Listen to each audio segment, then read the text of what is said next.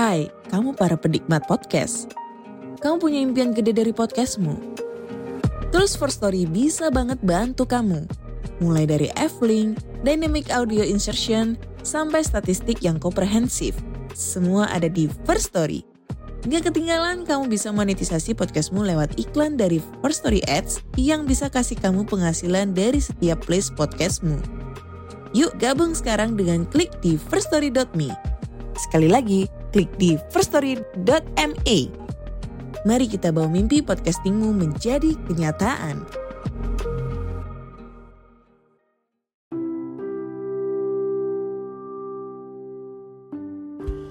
Halo, kembali lagi bersama saya Arden Syah Mahendra, your book reader. Saya kembali membacakan buku Al-Qudus, sebuah novel kitab suci karya Asef Saiful Anwar. Bab 5, Manat dan Lanat. Tiga jalan iblis.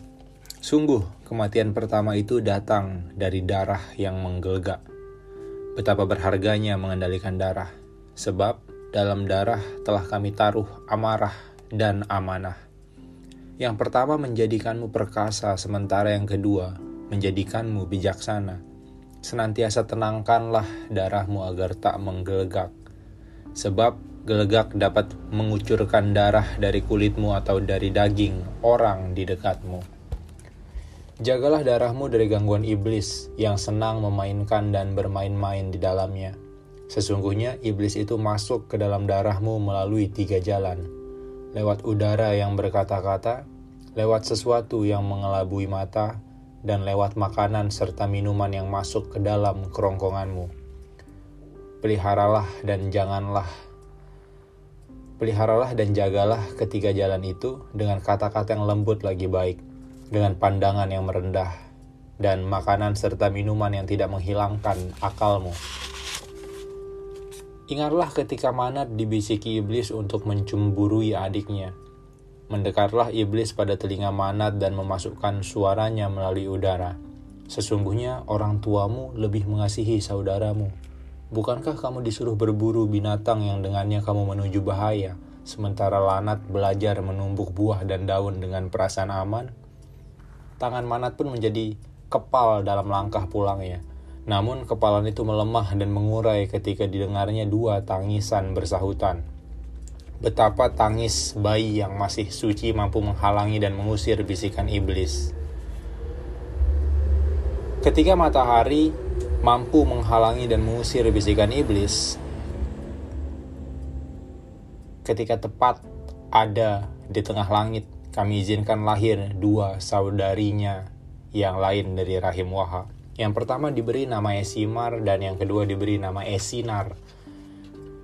Ketika kepalanya mengurai itu menggendong Esinar, menghilanglah rasa cemburu Manat kepada Lanat yang sedang menggendong Esimar. Disenyumilah kedua orang tuanya sebagai permohonan maaf atas prasangka buruknya. Berkatalah Dama menurut perintah kami, itulah pasangan hidup kalian Lewat perkataan itu, Waha menyusui Esinar di sisi kiri sementara Esimar di kanan agar mereka tidak hidup dari satu sumber dengan Manat yang dulu di kanan dan Lanat yang dulu di kiri. Sejak menyusu, itulah mereka mulai menyayangi adik-adiknya sebagai calon pasangan hidup.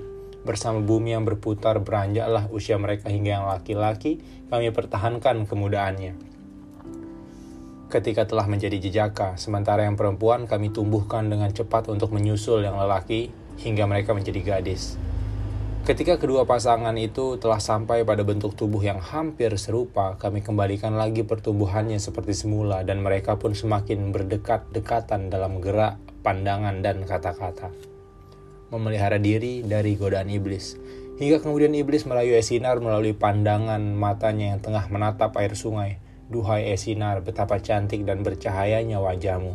Alangkah lebih baiknya jika pasangan hidupmu adalah lanat yang gagah lagi rupawan. Betapa kelak kalian akan menjadi pasangan yang serasi dan sebintang. Esinar memukul-mukul wajah iblis di dalam air sungai. Ia memasukkan kepalanya ke dalam air berkali-kali sampai iblis tak dapat muncul lagi sebab matanya telah memerah dan kedua telinganya tertutup air sungai yang masuk ke dalam. Datanglah Manat memanggul hasil buruan dari arah senja Bertanyalah ia dari kejauhan, apa yang kau lakukan? Apa yang kau lakukan? Esinar kembali memasukkan kepala ke dalam air sungai. Manat berlari meninggalkan hewan buruannya. Mengapakah seluruh kepalamu basah dan wajahmu demikian pucat pasi? Ia bertanya ketika sampai di dekat pasangannya. Ditepikannya sinar ke daratan berbutir pasir dan batu yang menyimpan cahaya petang.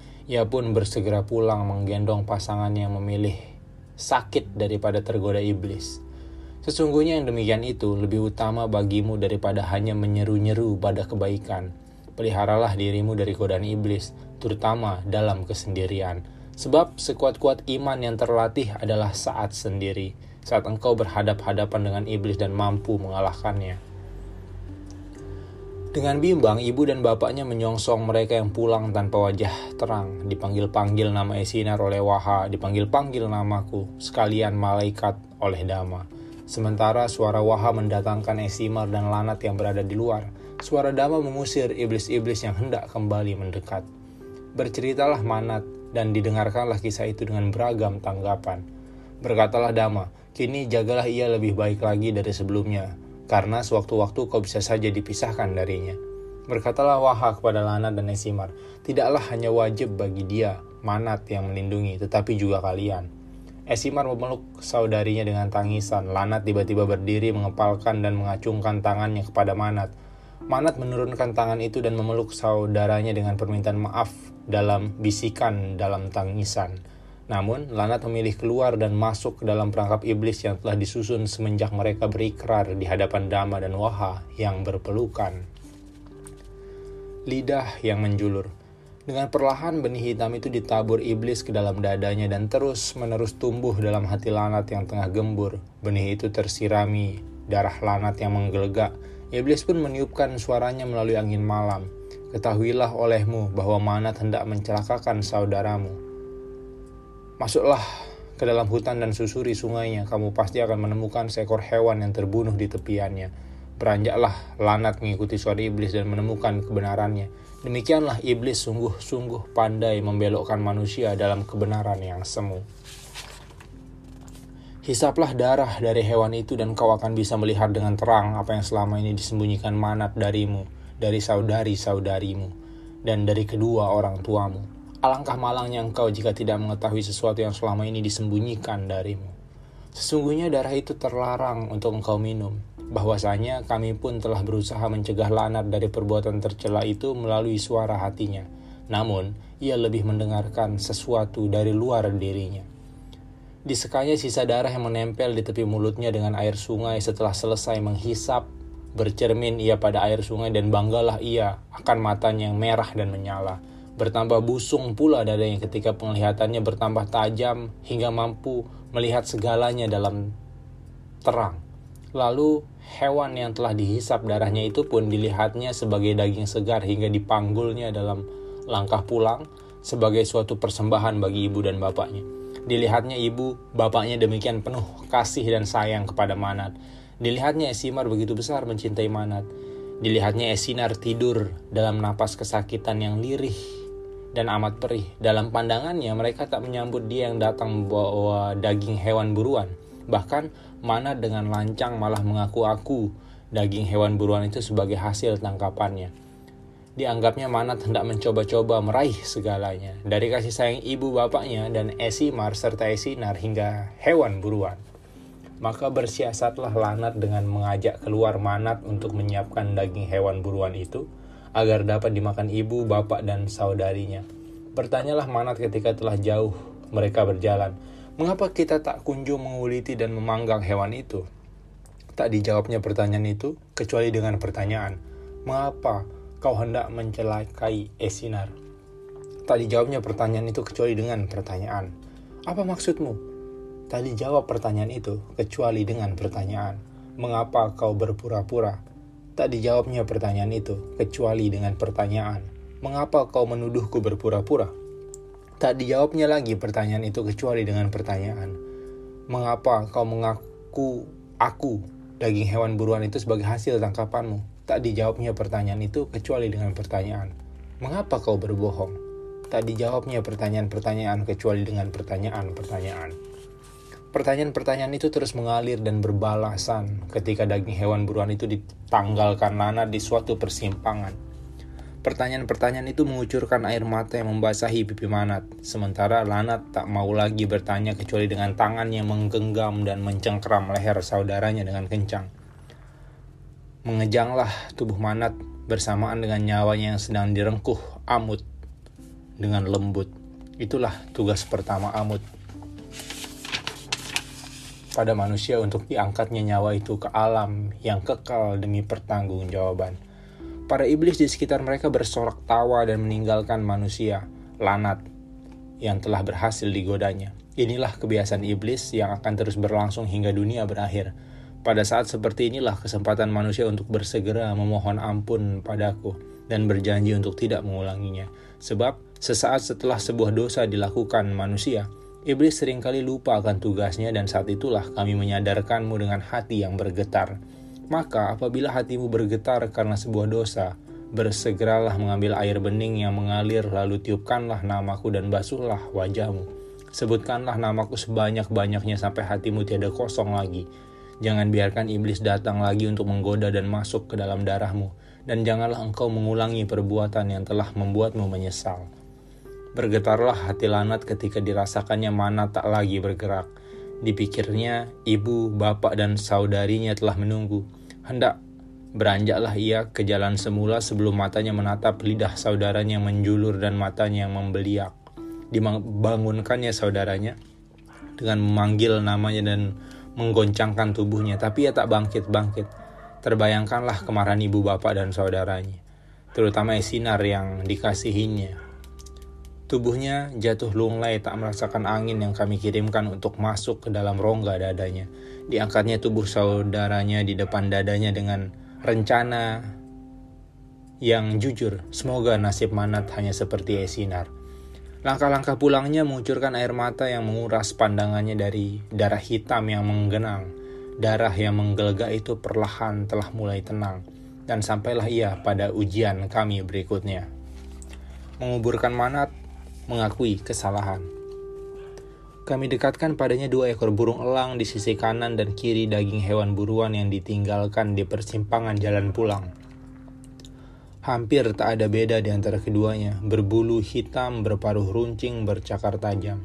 Kami jadikan uh, dia mengingat Lanat akan keserupaan dirinya dengan saudaranya yang hendak diturunkan dari depan dadanya. Kedua burung itu melompat ke atas tubuh hewan buruan dan bertarung. Setelah beradu paruh dan cakar, seekor tergeletak sedangkan yang lain berputar-putar. Kami larang burung yang masih bergerak itu menyentuh atau memakan hewan buruan sebab itu bukanlah tujuan. Kami perintahkan kepada elang yang berputar-putar itu untuk mengeruk tanah dengan kedua cakarnya hingga mampu menelan tubuhnya. Kami perintahkan padanya untuk menggulingkan tubuh elang yang bergerak dan menimbuninya dengan tanah yang telah terkeruk. Kami perintahkan elang itu untuk terbang kembali setelah yang tergeletak tak lagi nampak, agar Lanat berpikir tentang daging hewan buruan dan tubuh saudaranya. Ia pun mengerti, meski pengertiannya tak sempurna bahwa kedua burung itu bertarung karena daging hewan buruan. Sungguh keduanya hanyalah wahyu yang kami rangkaikan dalam sebuah peristiwa Kabarkanlah kepada kaummu Erelah bahwa pada peristiwa-peristiwa tertentu kami kerap menaruh wahyu, dan hanya mereka yang beriman dan berpikirlah yang mengerti. Maka berimanlah dengan segenap hati dan pikiranmu. Lanat menggali tanah yang baru teruruk. Diambilnya mayat burung yang terkubur. Ia menyamakan keadaan burung itu dengan keadaan saudaranya dan membedakan keduanya, keadaannya dengan dirinya ada napas dan tidak ada napas, ada jenut dan tidak ada denyut. Ketika telah mengerti nasib saudaranya sama dengan burung itu, ia mulai mengubur burung itu kembali dan menggali tanah di sisinya untuk manat. Air matanya mengasih mengucur melunakkan tanah yang digali tangannya hingga lubang itu pun telah menjadi lebar dan dalam dan layak ditempati saudaranya. Ditimbunnya saudaranya dengan penuh maaf dan sesal. Sementara hewan buruan itu dikuburnya di samping saudaranya. Wahai bapak, Ananda telah berbuat celah. Wahai ibu, Ananda telah berbuat celaka. Manat telah tiada olehku. Manat telah aku kuburkan jisimnya. Hukumlah Ananda seberat dosa yang Ananda lakukan. Disambutnya anak penuh sesalan itu oleh belayan ibunya. Wahai anakku, rasa bersalah dalam dadamu akan menghukummu hingga kau akan selalu berjalan dalam kebaikan. Sementara ayahnya berkata, Meskipun kau telah menjadi pembunuh pertama, lanat anakku, kau telah dengan baik menangkap wahyu Tuhan untuk mengajari manusia di masa datang tentang bagaimana caranya memperlakukan manusia yang telah meninggal. Kami sedih kehilangan manat, tetapi kesedihan diciptakan memang hanya untuk sesaat. Selebihnya adalah mengambil kebaikan dan meneruskan kebaikan itu menjadi bercabang. Wahai lanat anakku, yang kini dalam kemalangan sebab dosa, telah menjadi ketetapan Tuhan. Manat memang dilahirkan untuk sebuah tragedi. Tuhan telah lama mengabarkannya padaku, dan tak boleh aku berkata-kata mengenainya pada kalian. Inilah yang membuat aku senantiasa mengkhawatirkan keadaannya dan kau menganggapnya sebagai pilih kasih. Adiknya, Esimar bertanya kepadanya, Wahai engkau yang pasangan hidupku, bagaimanakah nasib Esinar yang belum juga terjaga ini bila tahu pasangannya telah tiada? Lanat menatap Esinar yang terlentang di atas pembaringan dengan mata yang semakin basah, dan ditundukkannya wajahnya dengan amat dalam. Bapaknya yang menjawab, Tuhan pun telah berfirman bahwa ibu kalian akan melahirkan seorang anak yang akan menjadi pasangan hidup Esinar. Berpisah karena bersalah. Melalui rasa berdosa dalam dada Lanat, kami perintahkan padanya untuk berpisah dengan kedua orang tuanya. Bawalah Esimar ke suatu tanah di mana ada tujuh pohon tamar kembar yang satu di antaranya berbeda dan lebih dekat pada genangan air yang berlimpah. Engkau akan menemukan tempat itu ketika telah menyeberangi sebuah selat kecil. Gunakanlah pengetahuan yang telah diturunkan ibumu dalam membuat rakit untuk menyeberanginya. Bila telah tiba, dirikanlah tempat tinggalmu menghadap arah matahari terbit, dan lanjutkanlah hidupmu seperti cara bapak dan ibumu menjalaninya. Maka berpamitanlah keduanya pada Dama dan Waha yang memberi restu. Di tanah tujuh pohon tamar kembar itu, lahirlah anak-anak mereka Esimar yang telah diberi pelajaran oleh ibunya perihal kelahiran mengingat-ingatnya dengan baik. Ia mengasuh anak-anaknya sejak perutnya terisi. Urutan anak mereka adalah Atara dan Arasa, disusul Demi dan Dehi, disusul Haihata dan Haiwasa, disusul Nirduk dan Nirlek, disusul Keria dan Kesat, disusul Eminen dan Emanen, ditutup Sibda yang tunggal. Semuanya adalah tujuh kelahiran dengan tiga belas anak. Tuhanku, mengapa yang terakhir ini, Sibda, lahir sendiri? Apakah ini hukuman atas dosaku pada Manat dahulu? Berulang-ulang dalam hari-harinya, Lanat bertanya penuh kesedihan memikirkan nasib anaknya yang terakhir itu. Namun kami tak pernah menjawabnya langsung kecuali menampakkan tujuh pohon tamar kembar di dalam matanya dengan lebih cerah dan lebih terang. Kecuali Sibda, anak-anak Esimar hanya menyusu pada satu sumber karena kami telah memerintahkan ibunya dulu untuk menyilangkan pasangan-pasangan itu. Dan ini telah menjadi pelajaran yang dicerna dengan baik oleh Esinar oleh Esimar bahwa telah kami atur kelahiran-kelahiran itu sebagai perjodohan yang dahulu akan menikahi yang berikutnya. Maka dipersatukan Atara dengan Dehi, dipersatukan Arasa dengan Demi, dipersatukan Hayhata dengan Nirlek, dipersatukan Haywasa dengan Nirduk, dipersatukan Keria dengan Emanen, dan dipersatukan Kesat dengan Eminen. Semuanya dipersatukan dengan dan di atas namaku. Berkatalah Hesimar, Tuhanku yang maha baik, aku yakin pada segala ketetapanmu, juga perjodohan yang kau atur. Namun apa rencanamu dengan Sibda yang tunggal? Apakah akan lahir dari perutku satu orang lagi anak perempuan baginya? Jika demikian aku akan menyusui Sibda di kiri agar yang lahir kelak menyusu di kanan. Namun kami tak pernah menjawabnya langsung, kecuali menampakkan cahaya matahari lebih terang di matanya melalui genangan air berlimpah dekat satu pohon di tanah yang mereka tinggali. Dan Esimar tidak lagi mengandung sejak Sibda lahir. Bersabar dalam ketaatan. Kami uji pula saudarinya Esinar dengan kelahiran-kelahiran adiknya sebab akan kami kurniakan kepadanya keturunan yang mulia. Ketika dinantinya, kelahiran pasangannya yang lahir adalah Opuan dan Owani dari perut Waha. Jadilah mereka tiga perempuan tanpa pasangan. Lalu lahir Gadahit dan Gadani. Ibunya memilihkan Gadahit untuknya dan bapaknya memilihkan Gadani untuknya. Namun Esinar memilih mengalah sebab ia yakin pada janji kami akan pasangan hidupnya.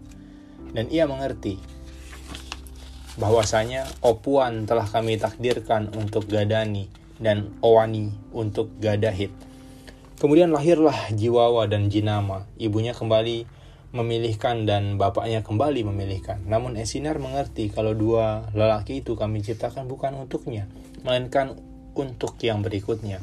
Kemudian lahir Lisana dan Lituna yang telah dimengerti Esinar sebagai pasangan Jiwawa dan Jinama. Dalam penantian, Esinar mampu membimbing adik-adiknya itu pada jalan kebaikan. Tak ada iri padanya meskipun sering ia menyendiri dalam sepi dan ia terlatih untuk tidak tergoda iblis. Disebut-sebutnya namaku dalam kesendiriannya Tuhanku yang maha baik, aku yakin akan janjimu tentang pasangan hidupku, dan aku yakin engkau menyimpan sesuatu dalam setiap penundaan janjimu. Aku bersabar dalam ketaatanku padamu. Aku bersabar sebab yakin engkau senantiasa setia pada janjimu. Ketika telah teruji kesabaran dan keimanannya, kami lahirkan Isalud dari perut ibunya. Itulah jodoh bagi Esinar yang kami tumbuh kembangkan lebih cepat daripada anak-anak sebelumnya. Setiap malam dalam tidurnya ia tumbuh lebih cepat tujuh hari, tujuh malam daripada saudara-saudaranya. Kami kembali setarakan pertumbuhannya seperti manusia lainnya ketika usianya sedikit melebihi Esinar. Demikianlah kami atur segalanya dengan cermat dan adil demi kebaikan hidup manusia. Hanya mereka yang bersabar dalam keimanan yang mampu mengerti bahwa tidak ada yang mustahil bagi Tuhannya. Sebab tiada yang dapat memecahkan kemustahilan kecuali kesabaran dan keimanan. Dan apakah yang mustahil bagiku bila segala sesuatu dan setiap peristiwa dapat terjadi hanya dalam satu perkataan? Daden. Oke, sekian. See you on next episode. Bye.